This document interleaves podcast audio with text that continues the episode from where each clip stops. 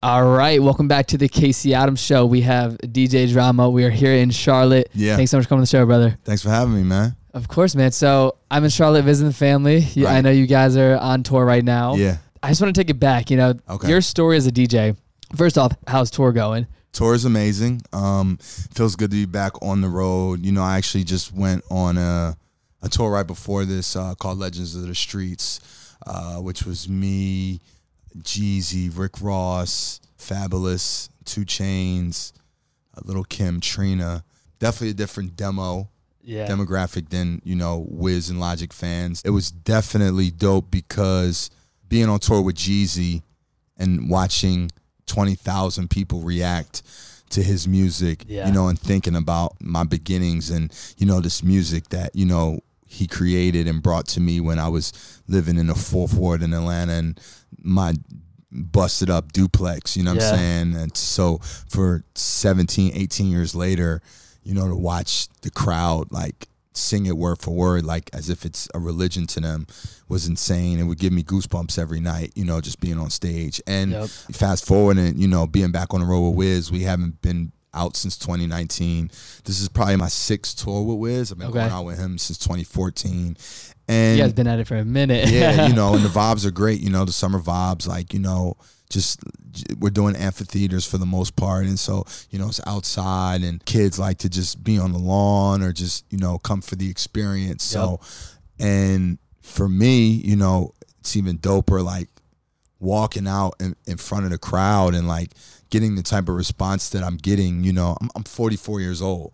You know, I've been DJing longer than some of these kids have been alive, and like to walk out and hear them chant my name is like you know I'm, I'm always I always get to points of just like in my career where I just I'm just so amazed of the things I've I've accomplished you know I literally you know my goal when I first started DJing was to get my name on a flyer like where did this journey start? Like, what was when was the first time you're like, you know, I'm gonna I want to be a DJ. This is what I want to do. And what was that transition? Because you know, I've had a lot of entrepreneurs on the show, different business people, musicians, uh, but your story is so unique. And I feel just watching you over the past couple of years with the talent you sign and how you move, it's just so cool to see it. And now, obviously, getting to know you and dive into it. Thank you. I like, what was the inspiration to start out as a DJ, and then you know, after you answer that, what was the transition of signing talent and being able to see talent before someone may see it in themselves? Thanks, man. Thanks for that. The journey really started when I was about 13. You know, I was, you know, going from eighth grade to ninth grade. I was really into skateboarding.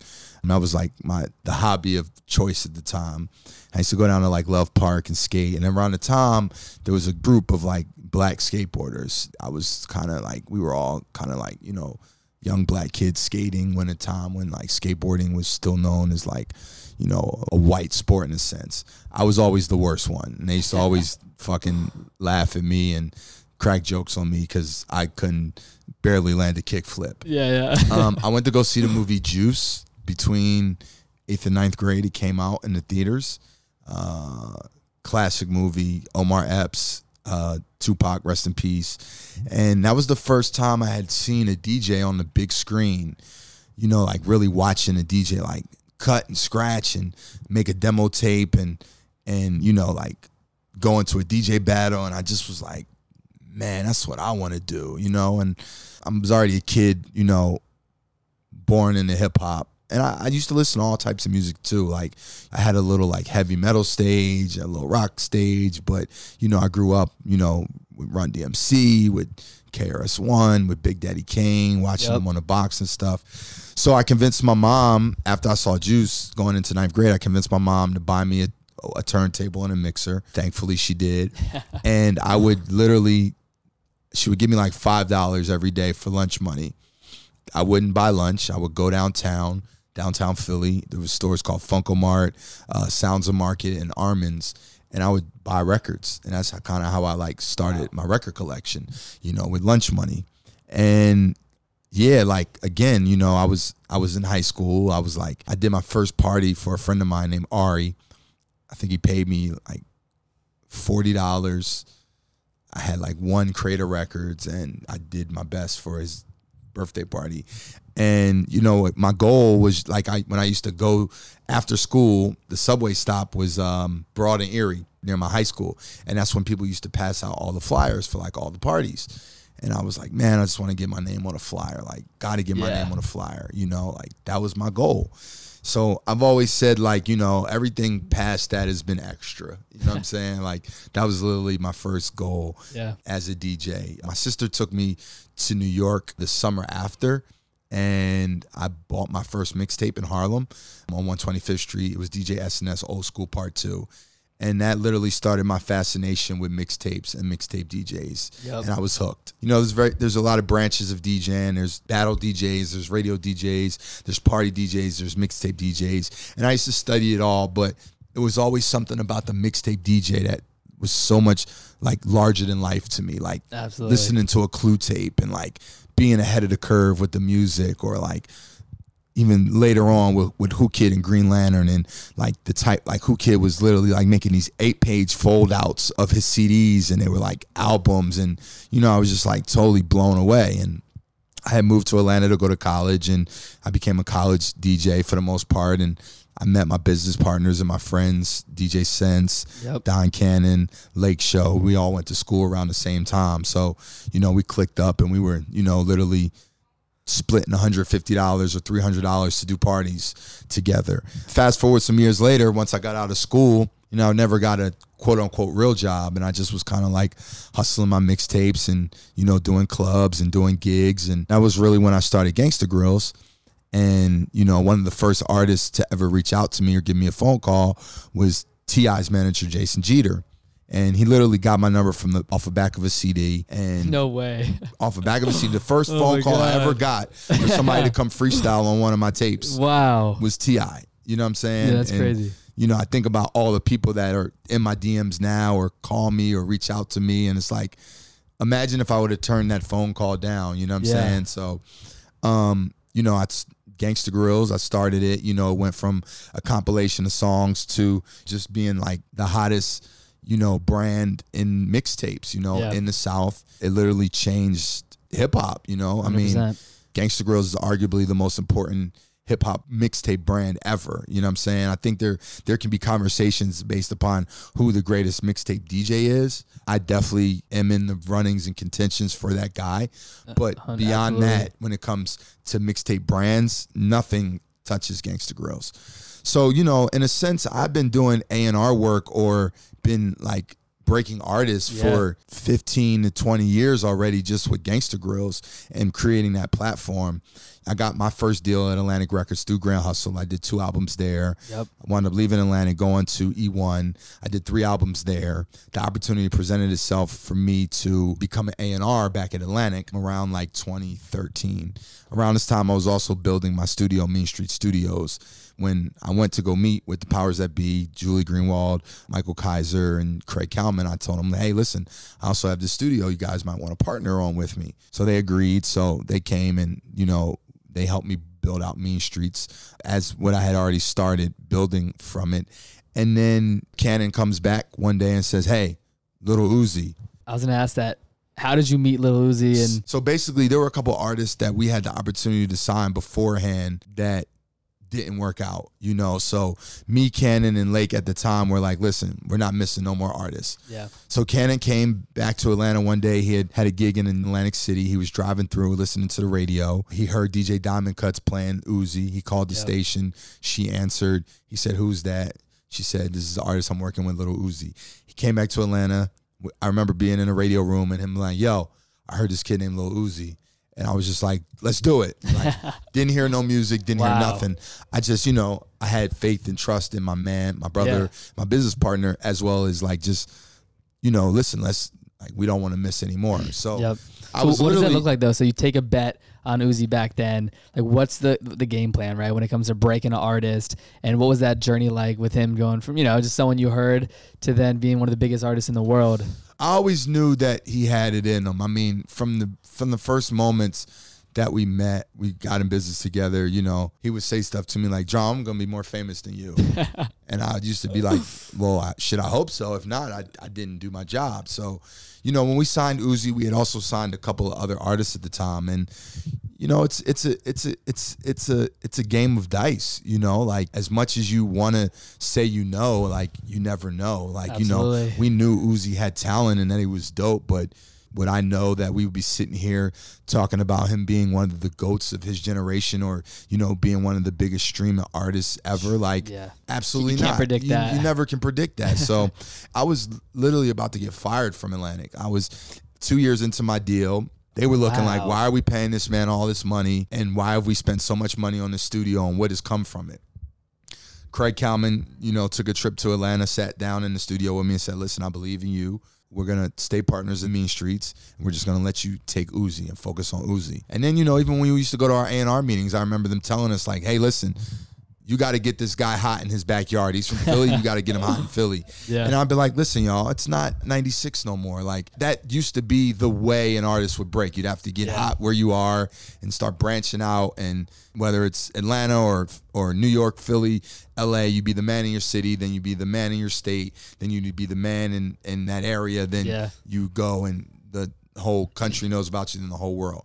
We were in a different day and age. You know what I'm saying? Social media. Yeah, J. Cole didn't. J. Cole didn't break in Fayetteville. Yeah. Drake didn't necessarily break in Toronto.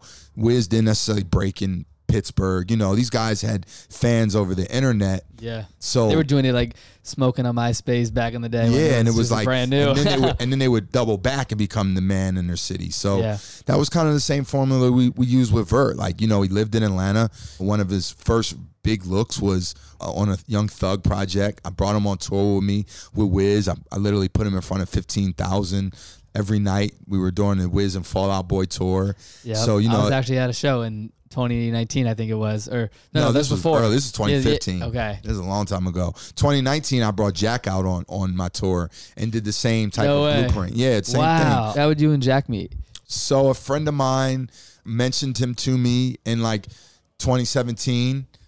I went to his Instagram page. He had like 7,000 followers. I saw him performing in front of an audience, and then I went and I pushed the, the follow button. And I remember my homeboy being like, "Yo, don't follow him! Like he's gonna see it." And he fo- he literally followed me right back. Yeah, he's on it. He wound up telling me later, like, "Yo, I, I think I'm to sign the drum." KY, an engineer who's worked with Lil Wayne, who's worked with Meek Mill, who's done a lot of my projects. Being from Kentucky, was also working with uh, Jack at the time, and he told my partner Lake about like, listen, I got something I want to bring to you guys. Jack wound up finding his way to Mean Streets one day. We met for the first time. We vibed. We kicked it. He asked me what I was into. You know, I was like, man, I just sit home and watch movies all day. And we started talking about movies. And there's this movie called Y Tu Mamá También. I don't know how it, how it came up, but it came up. And Jack was so amazed that I had seen that movie. and it just, I think it really impressed him. And, you know, we had a meeting with the team and Jack, and he wound up, you know, dropping Dark Knight around like right before we had made the final decision to sign him Okay. and Dark Knight started getting buzz, and we were like, "Yo, we got to do it before we miss it," you know. And literally, like Jack looked like Napoleon Dynamite when I signed him, you know, and the same way. you see they- those pictures now. It's like they they're Yeah. like back 2017, 2019. You that's the that's the Jack you signed. That's the Jack you believed in, which I think is so cool. Like betting on the horse, right? that's the Jack I took to Sway in the morning, you Yeah. know, and put, and, and put him on it. What what was it about Jack outside of his music that you were betting on? Just him as a person. Again, he's somebody that I, I could tell he had a vision, like he had his goals, like Jack was going to be here regardless. You Yeah. know, I think the fact that him signing to Generation Now, him being able to stand on the shoulders of DJ Drama and Don Cannon, you know, the guy that's responsible for fucking Gangsta Grillz and the careers of Jeezy and Wayne and T.I. and Yeah. Meek and Fab and you know all all this part of hip hop. It, it it gave him a good cosign, especially coming in the game as a white rapper. You know what I mean? To you know, Doesn't happen like that for at, at such a big scale. Like, you don't see that often. Right. Just to to know the stardom that he has now in the you know past couple of years. Right. It, it's so cool to see. That's like one of a kind. and it's about trusting the process. You Yeah. know, Jack has a record called River Road. That's one of my favorites. That's a fan favorite where he, he literally talks about it on the record about like you know getting that frustration of like why isn't it my time yet? Like Yeah. when is it going to come? You know what I mean? And it's very introspective.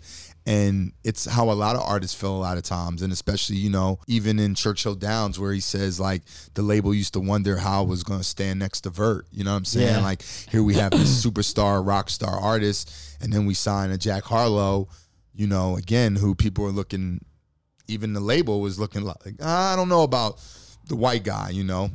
So to have done it once with Uzi and to have done it again with Jack, it's like, okay, you know, it brought a lot of validity to us. I always feel like we're, as Generation Now and myself, I've always been kind of the underdog in my career.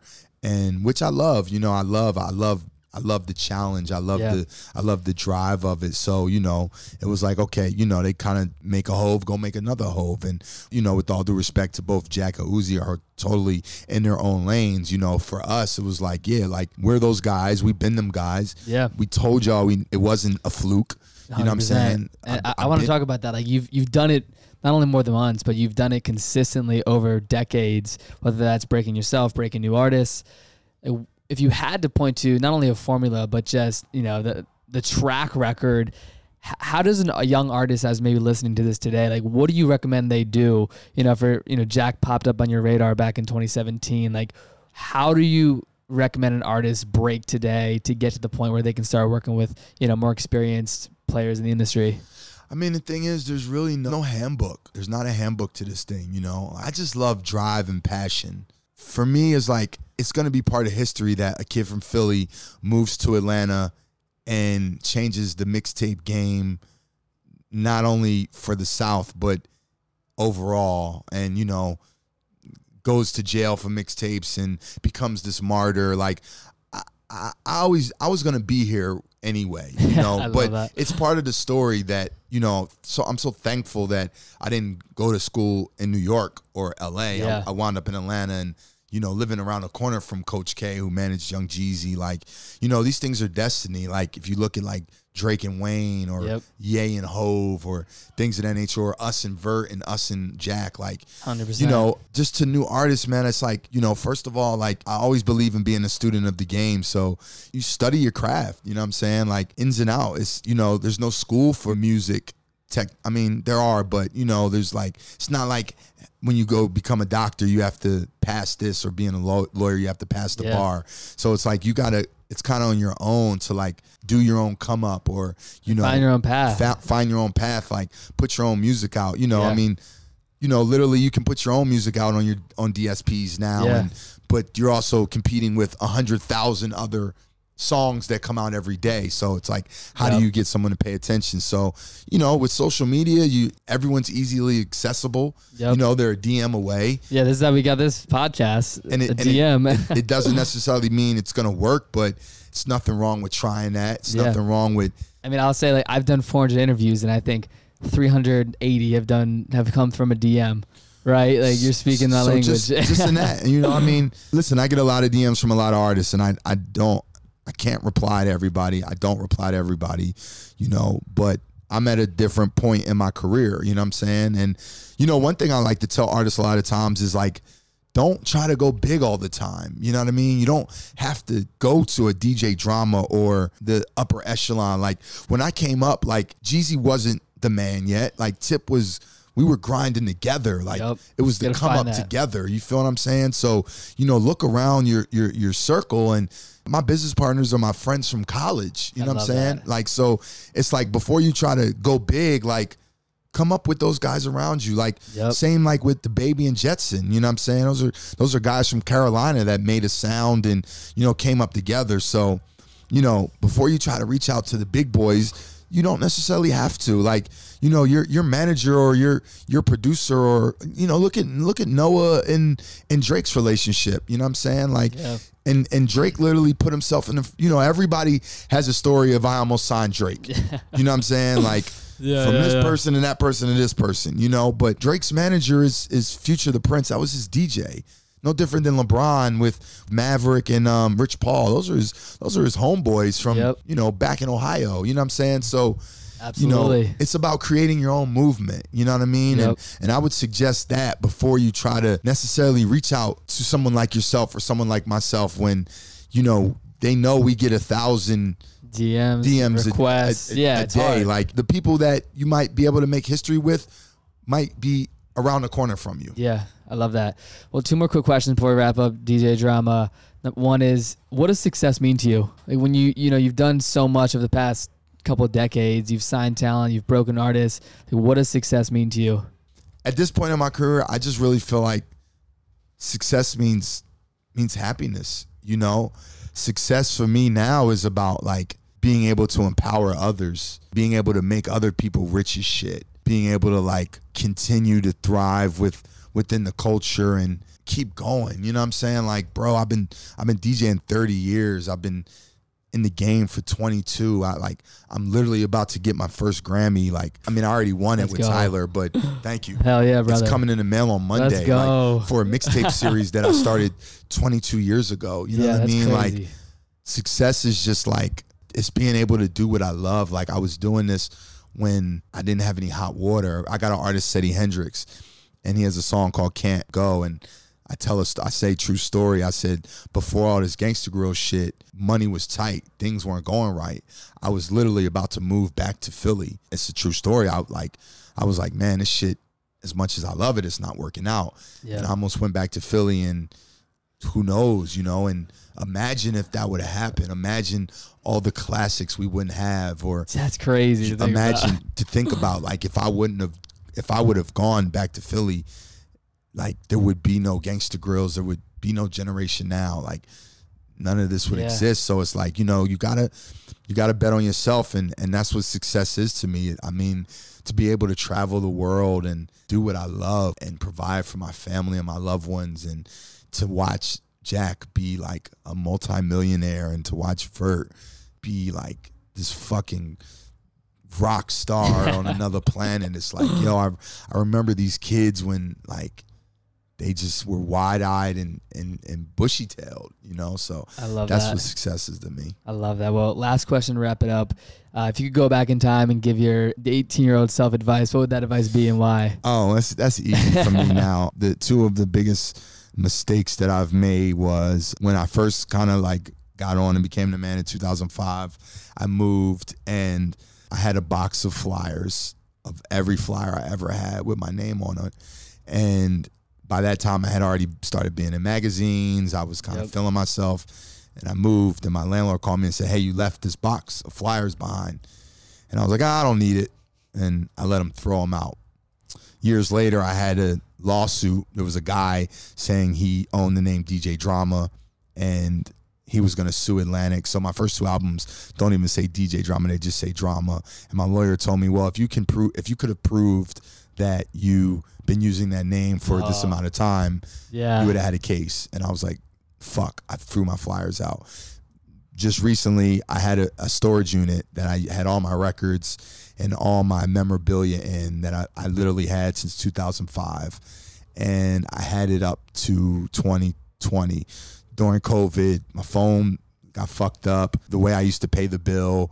got lost in the mix they changed companies just recently i went looking for the storage unit and they wound up telling me that they sold it off for three hundred and ninety three dollars and seventeen oh seventeen my cents. gosh. I'd been paying these people twenty two thousand dollars for over fifteen years, and Wow. when I moved into my home in twenty seventeen, I could have very well easily went to the storage unit, got all this stuff, and put it into my crib. So I've lost between the box of flyers yeah. in the storage unit with all my records, all my old photo albums. You know, I've lost a lot of memories and Yeah. things that Sorry to hear that. you know would mean so much to me at this stage in my career. You know, it's the small things that yeah.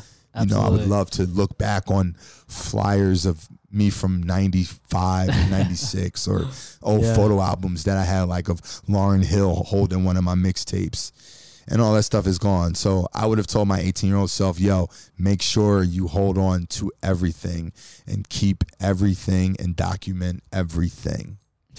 Love that. Well, drama. I know you're busy. You're about to go on stage Yeah, soon. I sure. appreciate you so much for coming on the show, bro. man. Congratulations to you Thank too. you, man. And all your success and all you've doing, man. I love to see it. I appreciate it, man. All right, guys. Thanks so much for listening. Thanks so much for watching. Yeah. I'll talk to you guys soon. One.